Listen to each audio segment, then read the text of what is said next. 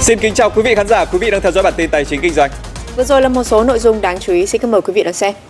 Thưa quý vị, theo Bộ Công Thương, sau một năm rưỡi thực thi Hiệp định Thương mại Tự do Việt Nam, Liên minh châu Âu EVFTA thì đã đem lại những kết quả khả quan, nhất là trong bối cảnh đại dịch COVID-19 vẫn diễn biến phức tạp tại cả châu Âu và Việt Nam. Riêng năm 2021 thì thương mại hai chiều giữa Việt Nam và EU đạt 63,6 tỷ đô la Mỹ, tăng 14,8% so với năm 2020. Cụ thể, tổng giá trị hàng hóa Việt Nam xuất khẩu sang Liên minh châu Âu đạt gần 46 tỷ đô la Mỹ, tăng trên 14% còn EU xuất khẩu sang Việt Nam đạt gần 18 tỷ đô la Mỹ, tăng 16,5% so với năm 2020. Đáng chú ý là kim ngạch xuất khẩu của Việt Nam sang EU sử dụng giấy chứng nhận xuất xứ đạt gần 8 tỷ đô la Mỹ. Điều này cho thấy là nhiều doanh nghiệp Việt Nam đã tận dụng cơ hội từ việc cắt giảm thuế quan ờ, của EU theo EVFTA.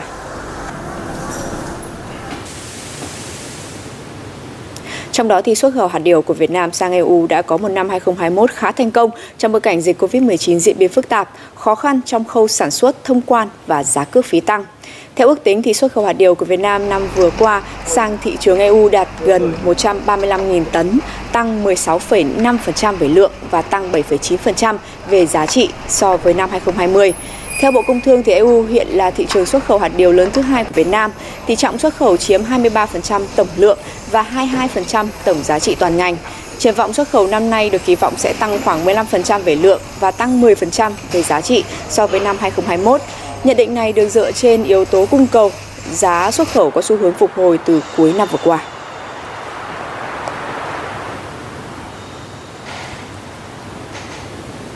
Mục tiêu của ngành dệt may trong năm nay là đạt kim ngạch khoảng 43 tỷ đô la Mỹ. Vì vậy, việc tận dụng các hiệp định thương mại đã ký kết như là EVFTA, à, CPTPP và mới đây nhất là RCEP được xem là cách hiệu quả để hiện được hóa mục tiêu này và trong đó thì RCEP mang lại nhiều lợi cơ à, nhiều lợi thế nhờ nguyên tắc là xuất xứ cộng gộp với các hiệp định cũ ờ, như Việt Nam, Nhật Bản hay là CPTPP thì không có sự tham gia của Trung Quốc hay là Hàn Quốc. Trong khi đó thì đây lại là hai thị trường cung cấp nguồn nguyên phụ liệu lớn cho dệt may của Việt Nam. Nhiều chuyên gia nhận định là với ờ, độ ờ, lớn nhất về quy mô thì RCEP chắc chắn sẽ là tác động tích cực đến hoạt động xuất nhập khẩu của doanh nghiệp Việt Nam. Nhật Bản vốn là thị trường truyền thống của doanh nghiệp này. Vì vậy, khi RCEP có hiệu lực, doanh nghiệp cũng không giấu tham vọng chinh phục thêm nhiều thị trường khó tính khác trong khối. Các bước hiện nay là đang thăm dò nhu cầu của khách hàng ở những thị trường mới, xem có phù hợp với chủng loại sản phẩm mà doanh nghiệp đang kinh doanh. New Zealand và Úc thì hai cái nước này cũng là nước mà hai cái thị trường mà PVJ đã nhắm tới. Tuy nhiên là lúc trước mà chưa có cái hiệp định uh, chưa có hiệu lực á, thì xuất khẩu vào thì cái giá của mình nó cũng khó để cạnh tranh thì bây giờ khi mà cái hiệp định RCEP nó có hiệu lực thì mình cũng phải cân nhắc lại để mình quay trở lại để mình uh, tìm các đối tác và mở rộng cái thị trường với RCEP cơ hội của ngành dệt may đó là thị trường lớn nhưng mức độ cam kết ít khắc khe hơn yêu cầu cũng dễ chịu hơn so với EVFTA hay CPTPP. Đặc biệt, Hiệp định RCEP sẽ là cơ hội cho các doanh nghiệp ngành dệt may tăng cường xuất khẩu vào thị trường tỷ dân Trung Quốc. Đang đưa một số sản phẩm có xu hướng vào Trung Quốc. Người người Trung Quốc thì họ cũng rất cần những cái sản phẩm ngoại ngoại nhập cũng giống như Việt Nam chúng ta có chất lượng và đi đúng với xu hướng đi đúng với văn hóa có thể là chúng tôi phải thông qua bằng ờ, phương án thương mại điện tử nhiều hơn với nhiều thị trường mới hoạt động xuất khẩu của ngành dệt may đang đặt mục tiêu là tăng trưởng 15% trong năm 2022. Chúng tôi đặt một cái niềm tin và đưa ra cái mục tiêu cho 2022 thì ngành dệt may của Việt Nam chúng tôi phải xuất khẩu khoảng 43 tỷ. Các hiệp định thương mại nó tác động đến những cái đơn hàng tăng của Việt Nam bởi vì dòng thuế nó là một trong những cái xu thế mà các ngân hàng đặt ở Việt Nam và chính cái đó thì công nghiệp dệt may Việt Nam chúng tôi đầu tư vào cái lĩnh vực cái phần cung thiếu hụt và những giải pháp về liên kết chuỗi nó tạo ra cái sự bền vững và phát triển ổn định. Hầu hết các doanh nghiệp dệt may đã có đơn hàng cho đến hết quý 1 năm nay. Thậm chí, nhiều doanh nghiệp đã có đơn hàng đến hết quý 2. Dự báo, Hiệp định RCEP có thể sẽ hỗ trợ ngành dệt may có thêm thị trường để vượt khó khăn và ảnh hưởng của dịch covid 19.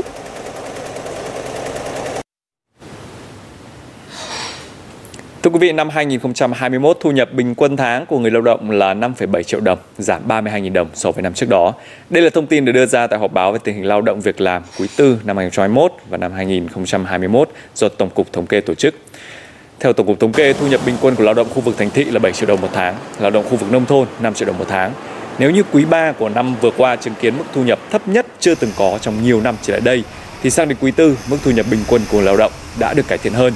Cũng theo Tổng cục Thống kê, tình trạng giảm thu nhập của nữ giới do Covid-19 diễn ra nghiêm trọng hơn so với của nam giới. Nguy cơ bất bình đẳng giới trong thu nhập bình quân có dấu hiệu gia tăng. So với cùng kỳ năm nay, giá nguyên liệu thực phẩm đầu vào cho sản xuất hàng Tết đã tăng 20 đến 30%, nhiều loại nguyên liệu tăng đến 50%. Trong tình hình khó khăn, người tiêu dùng thắt lưng buộc bụng, buộc các doanh nghiệp thực phẩm phải tìm cách để kéo giảm giá thành cũng như thực hiện bình ổn giá trong mùa Tết. Chi phí đầu vào tăng khoảng 10% cùng áp lực giữ chân người lao động, ổn định sản xuất, khiến doanh nghiệp này phải tính toán tăng sản lượng bán ra. Phát triển sản phẩm mới và sử dụng các dòng nguyên liệu sẵn có, giá cả phải chăng hơn là cách doanh nghiệp xoay sở để tăng sức mua chứ không tăng giá bán cắt bớt đi những cái khoản chi phí mà chưa có cấp thiết lắm. Ví dụ giống như cái chi phí về marketing uh, chi phí về cái nhuộm quảng cáo được nhiều thứ mà kết hợp thực tế hơn đó là việc thông qua kết hợp với các siêu thị và các sàn thương mại điện tử để thực hiện các cái chương trình khuyến mãi. Thì với các cái mua bán trên các sàn thương mại điện tử nó giúp cho tăng cái sản lượng bán đáng kể. Khảo sát hơn 11.000 doanh nghiệp của thành phố Hồ Chí Minh trong mùa Tết năm nay, có đến 85% doanh nghiệp gặp khó trong tìm kiếm khách hàng, tiêu thụ sản phẩm. Trước mắt, nhiều doanh nghiệp chọn cách lấy công làm lãi, tăng lượng hàng bán ra để bù vào lợi nhuận. Ngoài ra, các doanh nghiệp cũng chọn cách tái cơ cấu, tập trung hiệu quả cho sản xuất. Người tiêu dùng họ thắt chặt chi tiêu tối đa, làm cái sức ờ, bán ra của doanh nghiệp giảm đáng kể từ à, 20 đến 25% một mặt cái nguyên liệu đầu vào nó lại tăng cao buộc phải chia sẻ cái lợi nhuận của doanh nghiệp bằng những chương trình khuyến mãi. Theo Hội Lương thực thực phẩm Thành phố Hồ Chí Minh, riêng lượng hàng thực phẩm năm nay, các doanh nghiệp không tăng nhiều về sản lượng mà chú trọng vào chất lượng và giá cả. Bên cạnh đó, các doanh nghiệp cũng chuẩn bị sẵn nguyên phụ liệu, nếu sức mua thị trường tăng lên thì sẽ lập tức tăng tốc sản xuất gần như là 80% cái nhóm hàng chúng tôi chưa tăng giá để kích cầu để cho cái nhu cầu tiêu dùng có và chúng tôi phải chấp nhận chịu đựng thêm hòa vốn hoặc là có những cái sản xuất có phải lỗ một chút để mà cho cái nguồn cung và coi như cái thị trường hoạt động có cái nhu cầu chứ chúng tôi chưa thể nào là vì những cái đầu vào đó tăng mà chúng tôi tăng. Để hỗ trợ doanh nghiệp thực phẩm, nhiều ý kiến cho rằng bên cạnh việc doanh nghiệp tìm giải pháp thì kết nối vùng giữa thành phố Hồ Chí Minh và các tỉnh thành lân cận cần chặt chẽ hơn nữa. Để lưu thông hàng hóa thuận lợi, tránh đứt gãy dọc chuỗi cung ứng, từ đó giảm bớt chi phí không đáng có cho doanh nghiệp. Bước sang năm 2022, hầu hết các ngân hàng thương mại đều lạc quan về tình hình kinh doanh và tin tưởng lợi nhuận sẽ cải thiện hơn. Một khảo sát mới được Ngân hàng Nhà nước tiến hành cho thấy có tới 95% tổ chức tín dụng kỳ vọng lợi nhuận trước thuế của đơn vị tăng trưởng dương và chỉ có 2% tổ chức tín dụng lo ngại lợi nhuận giảm. Dư nợ tín dụng của hệ thống ngân hàng được dự báo tăng hơn 14% trong năm nay. Các tổ chức tín dụng cũng nhận định tỷ lệ nợ xấu của hệ thống ngân hàng có dấu hiệu tăng nhẹ trong quý cuối cùng của năm ngoái, nhưng kỳ vọng sẽ giảm nhẹ trở lại trong quý đầu năm nay. Cũng theo điều tra xu hướng tín dụng của các tổ chức tín dụng do Ngân hàng Nhà nước công bố, từ nay cho tới giữa năm, các ngân hàng dự kiến tiếp tục siết chặt dòng vốn vào lĩnh vực rủi ro như đầu tư kinh doanh bất động sản, chứng khoán. Theo đại diện Ngân hàng Nhà nước, hệ thống ngân hàng phải hướng dòng vốn tín dụng năm 2022 vào lĩnh vực ưu tiên, tạo điều kiện thuận lợi cho doanh nghiệp và người dân tiếp cận vốn, hạn chế tín dụng đen. Đối với lĩnh vực rủi ro như chứng khoán, bất động sản hay kênh trái phiếu, quan điểm của Ngân hàng Nhà nước là phải kiểm soát chặt. Tuy nhiên, vẫn tạo điều kiện cho bất động sản nhà ở, tín dụng tiêu dùng phục vụ nhu cầu thực. Hiện các tổ chức tín dụng đã thu hẹp chênh lệch giữa lãi suất cho vay và chi phí vốn bình quân, giảm phí à, phi lãi suất để thúc đẩy tăng trưởng tín dụng đồng thời cũng thắt chặt hơn yêu cầu về tài sản bảo đảm như là điều khoản bổ sung trong hợp đồng, yêu cầu điểm xếp hạng tín nhiệm tối thiểu của khách hàng và hạn mức tín dụng đối với khách hàng để đảm bảo an toàn. Bức tranh của thị trường bất động sản năm 2021 đã ghi nhận sự nhộn nhịp tại hàng loạt các tỉnh thành đang có sự phát triển mạnh về kinh tế. Sự xuất hiện của các dự án lớn vừa đáp ứng nhu cầu nhà ở của người dân địa phương, vừa tạo ra thị trường mới, thu hút các nhà đầu tư chuyên nghiệp. Theo đánh giá của các đơn vị nghiên cứu thị trường, xu hướng này vẫn tiếp tục diễn ra trong trong năm 2022. Ngay từ đầu năm 2021, dồn dập các dự án bất động sản lớn đã đổ về các địa phương như Thanh Hóa, Quảng Ninh, Bắc Giang. Riêng Thanh Hóa đã thu hút nhiều tập đoàn kinh tế lớn đến đầu tư như Sun Group, FLC, Flamingo. Năm vừa qua, tỉnh này thuộc nhóm 5 tỉnh, thành phố có tốc độ tăng trưởng kinh tế cao nhất cả nước. Thanh Hóa bây giờ đang có kế hoạch trở thành một trong bốn cái cực tăng trưởng của khu vực phía Bắc, bao gồm Hà Nội, Quảng Ninh, Hải Phòng và Thanh Hóa. À, nên là cái thị trường bất động sản Thanh Hóa mà nó bùng nổ như vậy thì hoàn toàn là à, một cái sự phát triển để đảm bảo sự cân xứng của bốn cái cực tăng trưởng ở khu vực phía Bắc. Đối với cả Thanh Hóa, trước đây chúng ta đâu đó chỉ nghe đến những cái dòng biệt thự nghỉ dưỡng của các chủ đầu tư à, nhỏ lẻ. Chúng ta chưa thực sự nhìn thấy được một cái khu đô thị nào mà có một cái quần thể phát triển và một cái bước đi dài hơi. Chúng tôi xác định rằng chúng tôi sẽ song hành cùng với cả à, tỉnh Thanh Hóa để phát triển các cái khu đô thị nghỉ dưỡng bền vững. Ngoài ra chúng tôi cũng sẽ phát triển các cái dòng về thương mại tại khu vực này. Thống kê từ các sàn giao dịch cho thấy Thanh Hóa hiện có gần 30 dự án bất động sản lớn nhỏ. Nhiều dự án ghi nhận kết quả giao dịch cao, như 97% shop house tại khu đô thị tại Sầm Sơn này đã có nhà đầu tư đăng ký đặt chỗ chỉ trong vòng 45 ngày. Từ đầu năm, thị trường lại tiếp tục ghi nhận sự nhộn nhịp từ khu đô thị nghỉ dưỡng ven sông Sun Riverside Village. Tỉnh bây giờ đang rất là phát triển à, về cả công nghiệp, về cả uh, du lịch nữa nên là cái tiềm năng Thanh Hóa trong tương lai trong 4 đến 5 năm đất tới là sẽ rất là lớn. Có một số các cái dự án mà nghỉ dưỡng ven sông uh, đã phát triển và uh, qua những cái nhịp biến độ uh, biên độ tăng giá của các cái dự án này thì nó đã khẳng định được cái cái sức nóng của nó tại thị trường thì nó sẽ tăng khoảng 30% so với cả các bất động sản uh, thông thường nhưng cộng hưởng với hệ sinh thái cả cộng hưởng với uh, các câu chuyện về kinh doanh bài bản sẽ lên đến 200 đến 300% trong một khoảng thời gian ngắn. Vì là thị trường mới nên bất động sản tại các tỉnh được đánh giá vẫn còn khả năng tăng giá tốt hơn so với các thị trường đã bão hòa. Với sự đầu tư mạnh về hạ tầng, giao thông và chính sách thu hút hợp lý, xu hướng dịch chuyển dòng đầu tư của các doanh nghiệp bất động sản lớn về các tỉnh được dự báo vẫn duy trì trong năm 2022.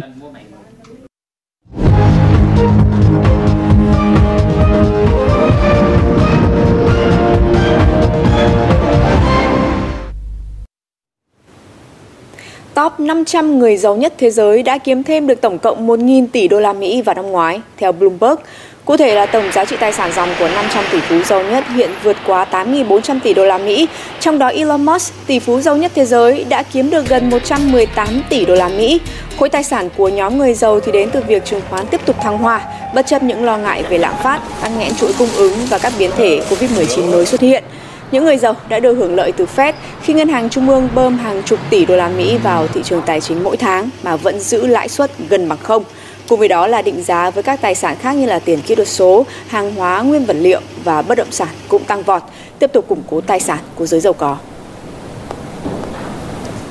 Khôi phục kinh tế là một trong những cam kết quan trọng của Thủ tướng Nhật Bản Kishida đối với cử tri. Các gói kích thích kinh tế đã được thông qua, nên kinh tế cũng có dấu hiệu là tăng trưởng trở lại. Vậy triển vọng của kinh tế Nhật Bản trong năm 2022 sẽ như thế nào? Phóng viên Long Nguyễn sẽ điểm lại thông tin trên các báo tại Nhật. Sau 2 năm gặp nhiều khó khăn vì tác động của đại dịch Covid-19, kinh tế Nhật Bản có thể bứt tốc trong năm tài khóa 2022 nhờ sự phục hồi của tiêu dùng cá nhân, đầu tư tư nhân và xuất khẩu. Theo báo Asahi, trong báo cáo công bố ngày 23 tháng 12, chính phủ Nhật Bản dự báo tổng sản phẩm quốc nội GDP thực tế của nước này sẽ tăng 2,6% trong năm tài khóa 2021 và 3,2% trong năm tài khóa 2022. Trong khi đó, theo dự báo của các nhà kinh tế tư nhân, tốc độ tăng trưởng thực tế trong năm tài khóa 2021 và 2022 lần lượt sẽ là 2,7 và 3%. Báo này cho rằng hoạt động kinh tế trở lại bình thường hậu Covid-19 cũng như các biện pháp kích thích sẽ dẫn đến sự phục hồi tiêu dùng cá nhân, đầu tư tư nhân và xuất khẩu, những yếu tố vốn là động lực chính cho sự tăng trưởng của kinh tế Nhật Bản. Triển vọng của kinh tế Nhật Bản trong năm nay là khá khả quan, nhưng đa số các chuyên gia đều cho rằng vẫn còn các yếu tố cản trở đà phục hồi của nền kinh tế lớn thứ ba thế giới trong năm 2022. GDP thực tế của Nhật Bản sẽ tăng, nhưng báo Yomiuri cho rằng GDP hiện nay vẫn chưa bằng mức trước khi xảy ra đại dịch COVID-19. Điều này phần lớn là do tình trạng khẩn cấp kéo dài, khiến việc phục hồi kinh tế đã bị trì hoãn. Tốc độ phục hồi kinh tế của Nhật Bản hầu như chậm hơn so với các nước lớn như châu Âu và Hoa Kỳ. Do đó, trong năm 2022, Nhật Bản cần phải có các chính sách thích hợp để đảm bảo mục tiêu tăng trưởng. Báo Nikkei cũng có đồng quan điểm khi cho rằng Nhật Bản đang phải đối mặt với nhiều yếu tố cản trở đà phục hồi, như nguy cơ dịch COVID-19 tái bùng phát do các biến chủng mới. Theo dự báo của Viện Nghiên cứu Nissei Kitso, nếu dịch COVID-19 bùng phát trở lại, kinh tế Nhật Bản chỉ tăng trưởng ở mức 0,5%. Ngoài ra các vấn đề khác như lạm phát cao của nền kinh tế Mỹ, giá nguyên vật liệu tăng nhanh, trong khi lạm phát trong nước vẫn duy trì ở mức thấp, cũng là những vấn đề đáng quan ngại có thể kiềm chế sự tăng trưởng của Nhật Bản. Mặc dù có những yếu tố cản trở nền kinh tế phục hồi, nhưng với chính sách kinh tế mạnh mẽ, đặc biệt là các gói kích thích tăng trưởng, dự báo tăng trưởng kinh tế Nhật Bản trong năm 2022 sẽ trở về mức trước khi có đại dịch Covid-19. Long Nguyễn, phóng viên thường trú Đài truyền Việt Nam tại Nhật Bản.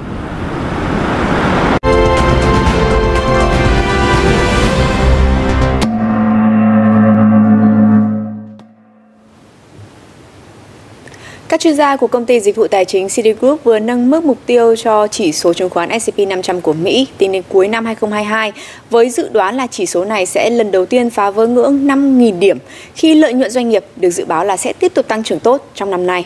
Và theo đó thì Citigroup nâng mức mục tiêu của chỉ số S&P 500 từ 4.900 điểm à, được đưa ra hồi tháng 10 năm ngoái lên 5.100 điểm. Song cũng cảnh báo rằng việc Cục Dự trữ Liên bang Mỹ Fed thắt chặt chính sách tiền tệ có thể gây ra những trở ngại lớn đối với triển vọng này. Chỉ số S&P 500 đã tăng gần 27% trong cả năm 2021, đánh dấu năm thứ ba liên tiếp chỉ số này tăng trưởng ở mức hai con số. Trong đó đóng góp của các hãng công nghệ lớn như là Microsoft, Apple, Nvidia, Alphabet và Tesla thì chiếm gần 1 phần 3 tổng lợi nhuận của S&P 500 trong năm vừa qua.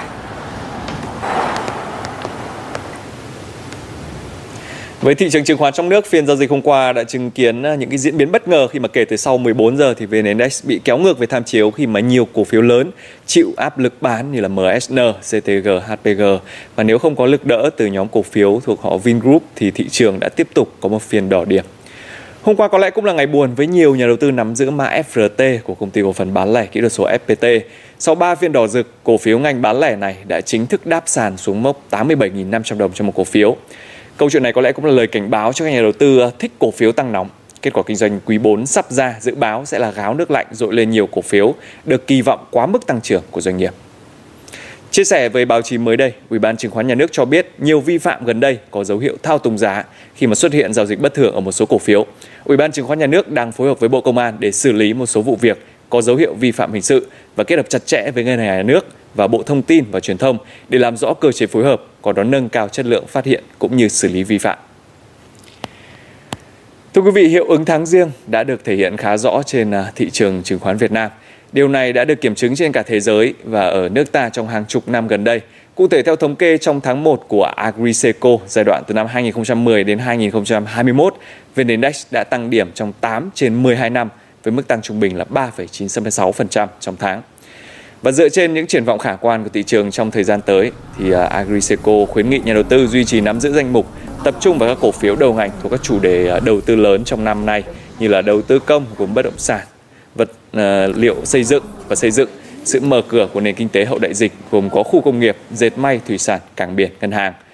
Còn chứng khoán Miraset à, cũng đưa ra dự báo mức dự phóng EPS tăng trưởng kép trong giai đoạn 2020-2022 là khoảng 29% một năm và mức P/E vào khoảng 16 lần. Ờ, dự phóng VN Index năm nay và khoảng 1.700 điểm trong kịch bản cơ sở, tức là mức tăng khoảng 13,5% so với mức đóng cửa của năm 2021. Thưa quý vị, mới đây Sở giao dịch chứng khoán Thành phố Hồ Chí Minh đã công bố danh sách thị phần môi giới cổ phiếu, chứng chỉ quỹ và chứng quyền có bảo đảm trong năm qua. Trong đó lần đầu tiên sau rất nhiều năm, ngôi đầu đã đổi chủ. Tính chung cả năm 2021, VPS là công ty chứng khoán có thị phần môi giới cổ phiếu, chứng chỉ quỹ và chứng quyền có bảo đảm lớn nhất với 16,14%. Bỏ xa công ty chứng khoán xếp sau là SSI với thị phần 11,05%. Đây là lần đầu tiên sau rất nhiều năm, SSI bị mất ngôi vị số 1 về thị phần môi giới. VN Direct trong năm 2021 cũng vươn lên vị trí số 3 về thị phần với 7,46%, trong khi HSC lùi xuống vị trí số 4 với thị phần 6,71%. Top 10 công ty chứng khoán có thị phần môi giới cổ phiếu, chứng chỉ quỹ và chứng quyền có bảo đảm năm 2021. Có một gương mặt mới xuất hiện là TCBS với thị phần 4,57%, trong khi BSC đã bị loại. Thưa quý vị, tại Mỹ thì ngoài các thương hiệu rượu lớn sản xuất quy mô công nghiệp thì ở các địa phương cũng có các cơ sở làm rượu nhỏ lẻ. Tuy nhiên, để một chai rượu từ lúc sản xuất tới tay người tiêu dùng thì các quy định nghiêm ngặt như nhau. Bởi rượu thì được quan niệm, dù được làm như thế nào thì vẫn có một mục đích chung, cuối cùng là sức khỏe của người tiêu dùng. Ghi nhận của phóng viên truyền hình Việt Nam từ phía nam của nước Mỹ. Thì mình mình thử một người muốn nấu rượu, dù mục đích để uống hay là bán, đều cần có giấy phép nhiều cấp. Nhưng trước tiên, đó phải là người có nhân thân tốt, bản thân không phạm tội, không nghiện rượu, không lừa đảo và người thân trong gia đình cũng vậy. Đừng có bị đi tù bao giờ hết, đừng có có kiểu như đừng có phạm luật bao giờ, phạm luật nặng bao giờ hết. Chứ ta không có gì khó, cái đó không có khó. Có cái cái khó nhất là xin nói là cái thành phố nó cho mình nấu rượu hay không. À, à, cái cái thứ nhì đó là à, bắt đầu lên liên bang với với với, với tới tiểu bang còn cái người nấu rượu mà mình biết mình là, là trong sạch thì không có sợ không có nhờ. Thành phố là nơi chịu trách nhiệm chính vì thế người nộp đơn phải đăng ký công thức thành phần và nồng độ cồn thành phẩm. Về cơ bản thì ai cũng có thể sáng tạo ra loại rượu của riêng mình nhưng thành phố sẽ quyết định về số lượng và xem xét cách làm có phù hợp khoa học không. Mình à, phải nộp cho người ta để người ta cho duyệt xét là cái cách thức là mình phải mình viết ra mình coi người ta có coi mình có biết cách mà làm không mình làm nếu mà mình làm theo cái kiểu mà đặc biệt người ta sẽ hỏi lại có cái mình trả lời cho nó đúng scientific là đúng cái cái khoa học chứ không có mà uh, tôi tưởng tượng hay là cái gì yeah. Dạ. còn nhãn mác thì chai rượu phải ghi đúng đủ những thông tin chính xác khoa học như tên, loại rượu, nồng độ cồn, thể tích và nơi sản xuất. Không được đưa thêm các thông tin dễ gây hiểu lầm, không rõ ràng về sức khỏe. Thí dụ như là nồng độ mình nói 40 độ, cái lúc mà người ta inspection họ grab cái cái chai đó, họ có thể đo cái độ, cái độ nó là phải chính xác. Nó chỉ cho cho chấm giống như là 40 độ 40 ờ, độ thì nó phải là 4 4 ờ, chỉ nhê nhích là 0.3 thôi trên hay dưới thôi chứ không có mà quá quá nhiều để một cơ sở sản xuất và kinh doanh rượu có thể chính thức đi vào hoạt động thì ngoài điều kiện cần là các giấy tờ mang tính hành chính thì còn có một điều kiện đủ mang tính bắt buộc đó là có được sự đồng ý của đại đa số những người hàng xóm sống xung quanh bởi đây sẽ là những người mà hàng ngày phải tiếp xúc với các vị khách đến mua rượu và cũng sẽ là những người hiểu rõ hơn ai hết về nhân thân của người đứng ra sản xuất và kinh doanh rượu. Lê Tuyển, phóng viên truyền hình Việt Nam từ bang Texas, Mỹ.